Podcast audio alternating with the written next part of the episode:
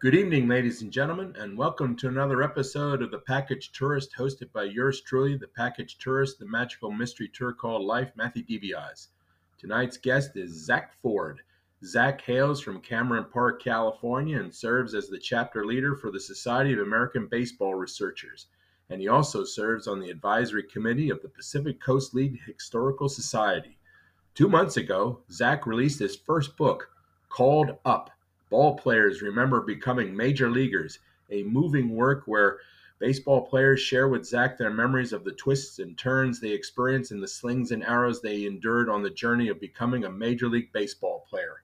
Zak, welcome to the show. It's an honor and privilege to have you here. I'd like to start off by asking you, when did you conceive of the idea to write Called Up? Well, I, I really came up with the idea about four years ago. Um, but I've always been interested in the human interest side of baseball, the feelings and emotions between, behind baseball stories. And I don't think there are very many baseball stories that have more feeling and emotion than the call up stories. I think uh, many baseball fans get wrapped up uh, in those call up stories each year. There's always those viral videos of somebody calling their mom after, you know, six, seven, eight years in the minor league, something like that.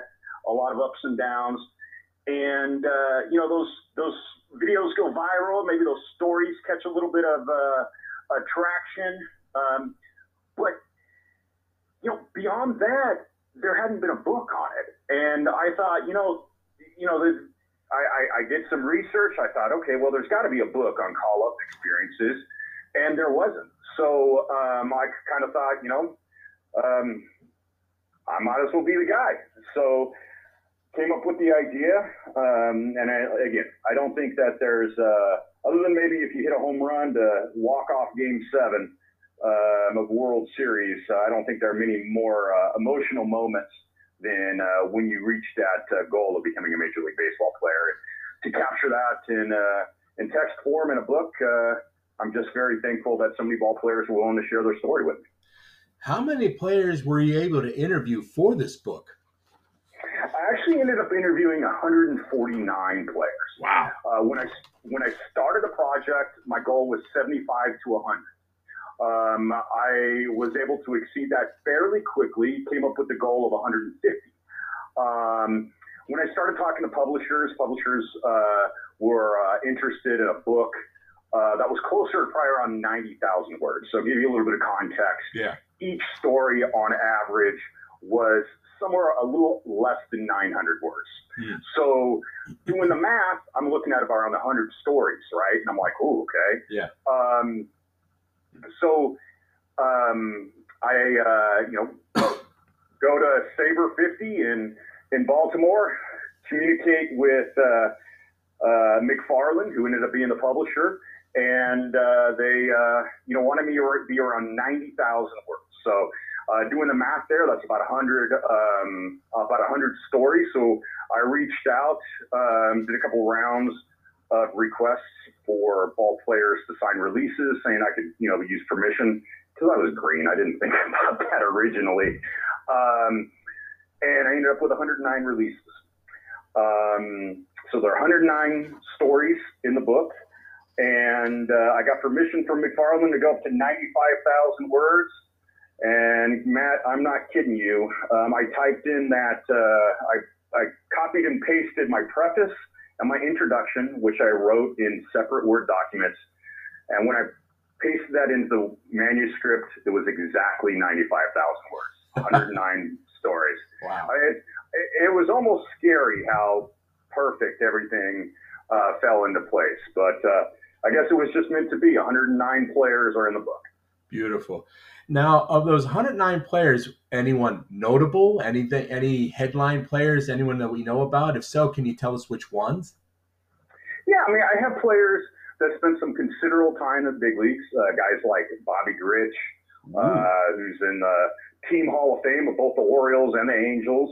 Uh, a great long career, uh, like Jerry Reuss, uh, over 20 years in the uh, in the big leagues, um, and over a few hundred wins, 200 plus wins. Um, but for the most part, a lot of these ball players are the lesser known guys. Mm. Um, I mean, there are some ball players, you know, number one draft picks, high picks. Uh, but what I found when I was talking to these ball players, the lesser known guys, um, I, I, don't want to say that they necessarily have the better stories, but they ha- often have the stories that have the most layers. Mm. Uh, you know, the guy who was a, a 20th round pick or a 30th round pick, um, who or an undrafted free agent um, who spent six, seven, eight years in the minor leagues, but they finally achieved that goal of reaching the major leagues. Uh, you know, the journey involved with injuries, trials, tribulations. Um, those stories of the lesser known guys uh, tended to resonate with me a little bit more. Um, and I do think that overall, I think that those are the stories that have the most layers and most complexity in the book, um, and the most feeling emotion Because these guys, um, you know, if you're a a first round pick and you make your second spring training, you know, you may still have a good story there. Uh, but you know, I, I like I said, I tended to gravitate to some of those guys, uh, the lesser known guys who um, spent more time in the minor leagues, went up and down, and uh, you know, by the time they actually got to the big leagues, it was it was their game seven of the World Series. It was their Hall of Fame speech to take that mound for the first time, or to take the you know get in the batter's box for the first time. Uh, those are again the stories I resonated to the most. When you were assembling all the interviews, you know, transcribing them all and, and assembling the book, were there are there common themes when when these players tell you their stories? Are there commonalities? You know, things that they encounter that you know it, it, it's like this is what happens when you become a major leaguer. Anything comes that comes to mind? Any commonalities? Yeah, I mean, I, I think that um, there are definitely some recurring themes and things that change from you know I interviewed the first ball player. His first his debut was you know 1961. The most recent debut in the book is 2018. So you mm-hmm. have what 57 years of debuts there. Yeah. Um, so there are different things. You know, obviously things are going to be different uh, earlier on in those you know those stories in the 60s or 70s or 80s, etc. But overall, as far as the generational, you know, similarities go, it was really um, the the mental strength. Mm. Obviously, becoming a ball player, you have to exhibit some uh, uh impressive, some you know, unhuman-like uh, physical, you know, abilities sometimes. But it was really those ball players that were able to uh, focus on the mental side of the game. The the and it was primarily too uh, with the pitchers. Mm. Just being able to lock in and focus. And I remember when I, you know, was interviewing players when I was a kid. Uh, one of the guys that I interviewed, um, he told me um, that he didn't hear the crowd oftentimes. He didn't hear or see the crowd. And I'm thinking that's a bunch of baloney. Like, how do you get that focused and that locked in that you can't hear the crowd? there are a lot of players that do that. Mm. Um, they're able to, and there's that one scene you may be familiar with uh, in uh, For Love of the Game, where Billy Chapel, you know, Kevin Costner's on the mound. Yeah. And he says, he says, clear the mechanism. And he focuses in.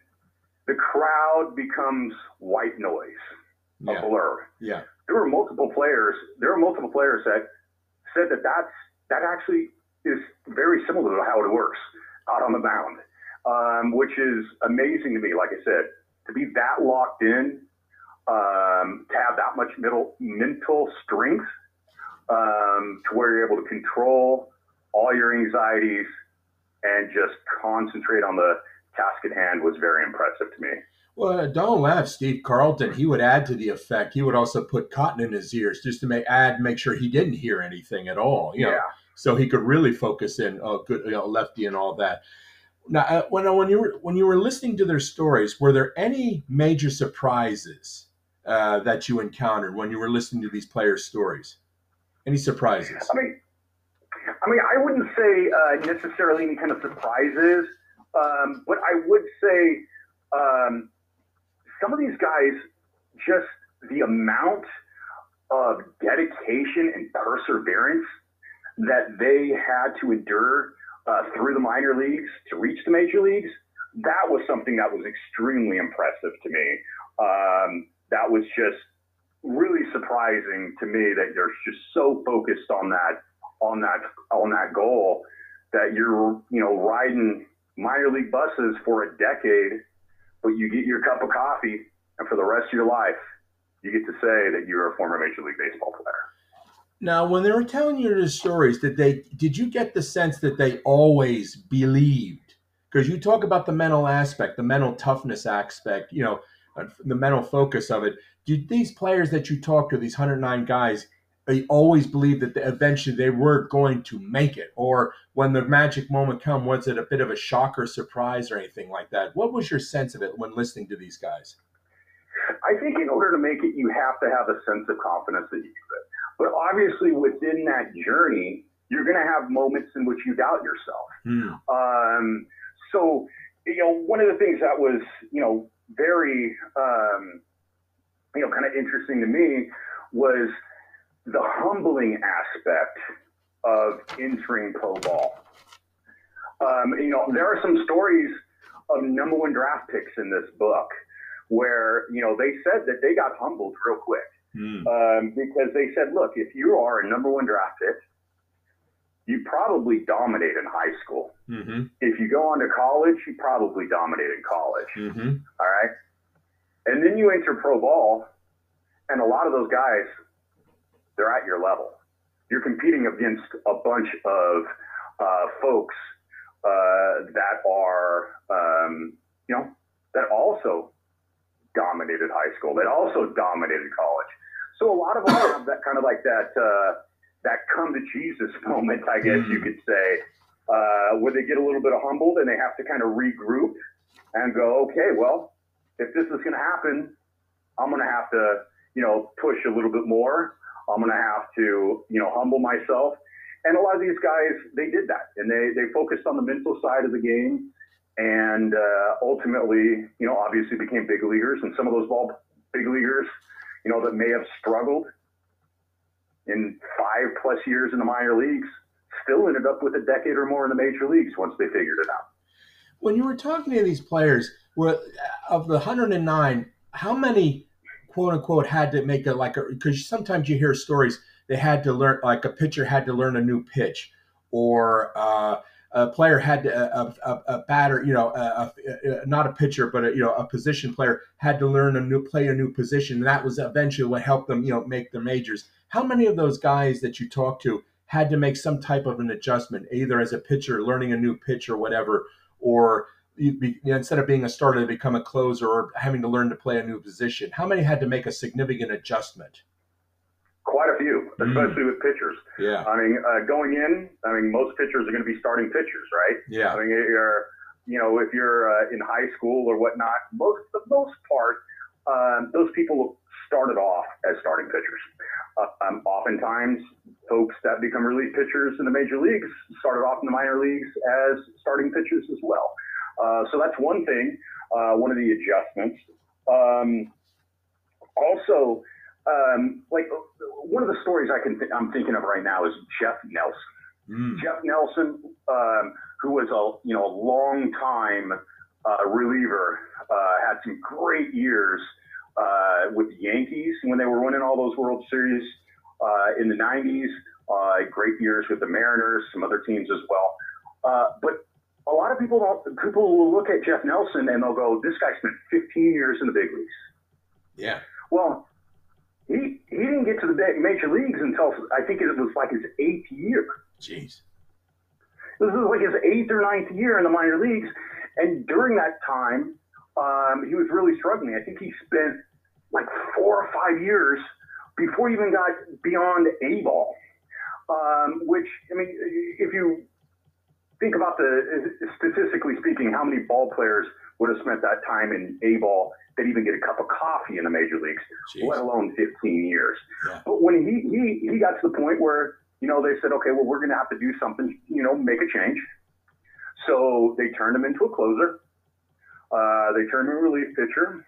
Uh, started having some success there, uh, and then um, he started throwing three quarter started throwing a, you know, not over the top, uh, just kind of played around with his delivery. And it was like a, a lightning bolt just went off. It was, it was like flipping a switch. Yeah. Um, he was in the major leagues within a year. Wow. Spent 15 years there. What were the com? What, what when all these players? What were the common obstacles they had to face during the journey to make it to the majors? What What are some common obstacles they had to endure? Well, I think um, you know, as I alluded to a little bit earlier, just the you know the um, uh, the acceptance of you know that you know the ball players that I'm talking that I'm competing with against in the minor leagues are are you know better than the ones I faced in high school or better than the ones that I faced in in in college. So they they, they do that. Um, some of the other things that you know they would obviously have to face. Um, you know, it, I'm trying to think of you know like Jeff Jeff uh, Nelson's situation where um, you know just making that change. Um, but a lot of the ball players, um, you know, when they, you know, when they entered uh, pro ball, um, they just really kind of, um, you know, faced, you know, a, a realization of, okay, well, this is going to need a lot of focus.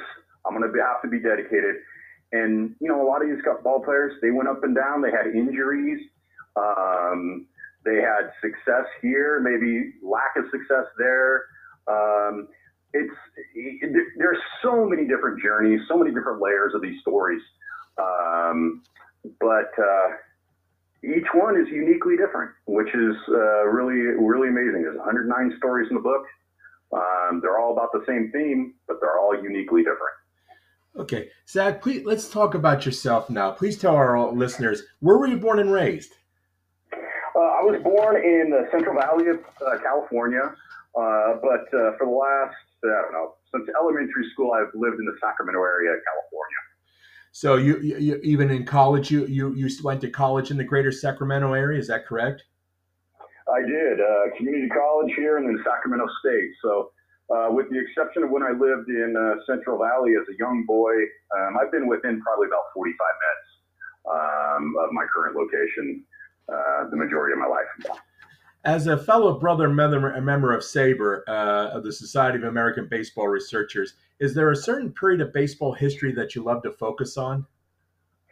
Well, I mean, the Society of American Baseball Research is going to be inclusive of all areas of baseball, all all different interests.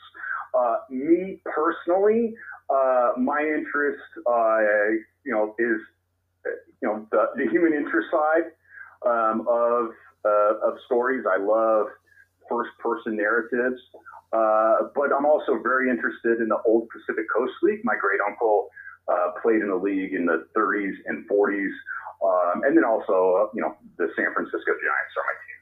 Okay. Now you you are you serve as I stated earlier. You serve on the advisory committee of the Pacific Coast League Historical Society. Can you tell our listeners about that? What is what does the Historical Society do? Where do they convene? How big yeah, is it? So the, uh, yeah, so the Pacific Coast League Historical Society, um, and let me give you a little bit of context to you.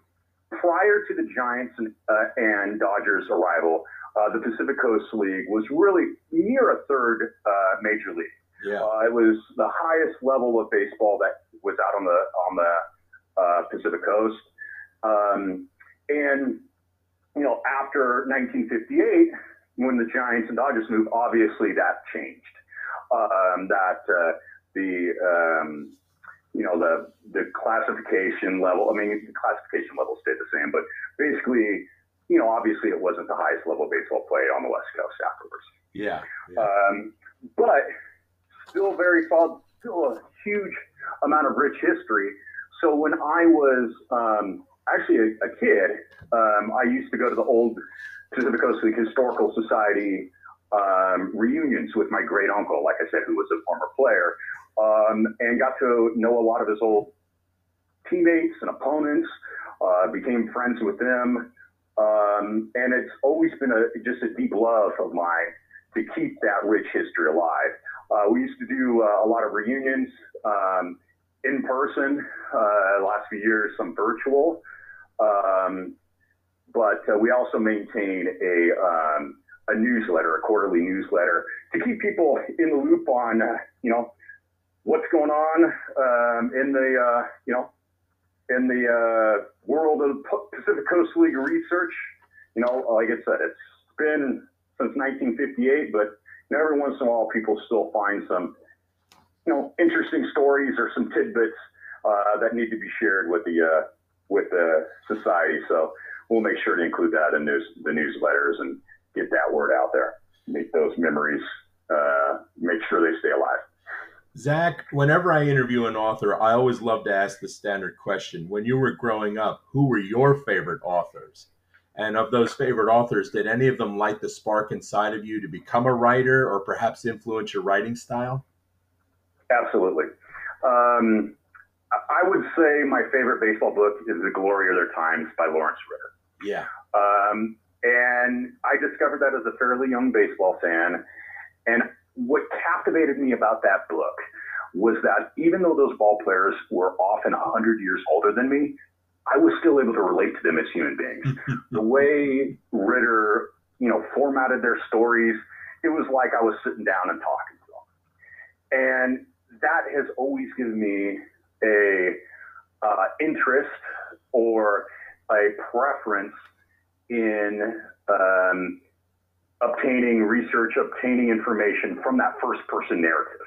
Because I think that that's far superior uh, when you're capturing the feelings and emotions of a story. Yeah. Uh, I think a, a, good I think a good writer can paint a good picture, but I don't think there's any substitute for the feelings and emotions uh, that can be captured in a first person uh, narrative. Absolutely. So those so Lawrence Ritter, Glory of Their Times, by far uh, the number one.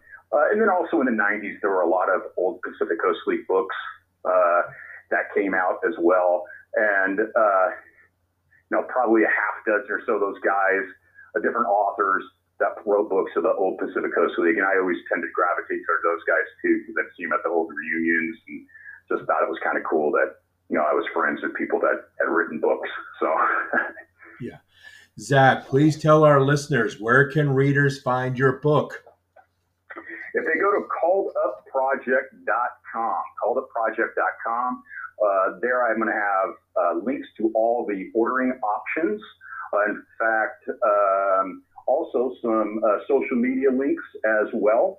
Um, so, uh, calledupproject.com, they'll be able to uh, find a way to get the book. If you do a Google search, you do it that way too. But absolutely pretty easy to find. Yeah. Yep. Zak, please tell our listeners what will your next book project, when will it, what will your next book project will be, and when can we expect its release? Well, um, I, I, have started to outline a few different projects. Um, one of them would be minor league stories. Mm-hmm. Um, definitely love uh, to hear about uh, some of the journeys that some of these ball players went through. Uh, you know, riding the, those minor league buses. Um, there's always some fun, fun stories uh, there as well. Uh, but one of the things that's always been eaten on me at me for um, many years is I really want to put together a book that's almost memoirish.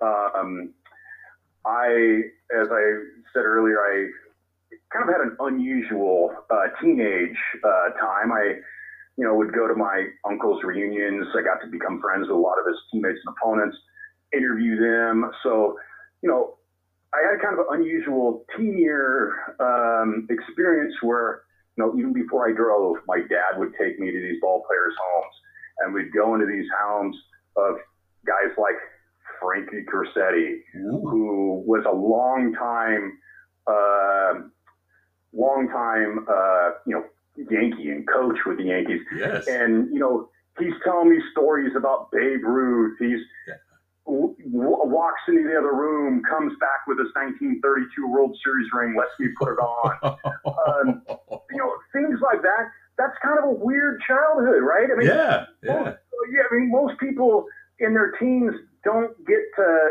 be friends with people who knew Babe Ruth. Yeah, yeah. Um, well, you know, there are other guys like Tony Freitas was another guy I got to know, winningest left-hand pitcher in minor league history. Kind of a dubious, interesting uh, record, but you know, yeah, he's telling me he's telling me stories about pitching to Babe Ruth, about you know pitching um, a game, you know, 17 innings.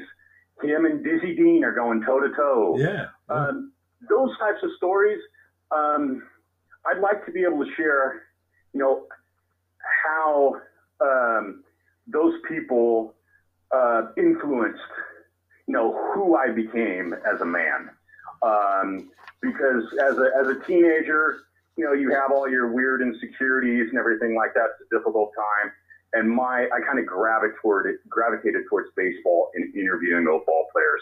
And I was just very blessed that a lot of these guys I got to meet and become friends with the last five, ten years of their lives. Um, and obviously they're long gone now, but I would definitely love to, you know, share their stories uh, once again. Well, Zak, when if it when it comes out, let me know. I want you on my show again. Okay. Absolutely, it sounds great. Thanks so much for having me.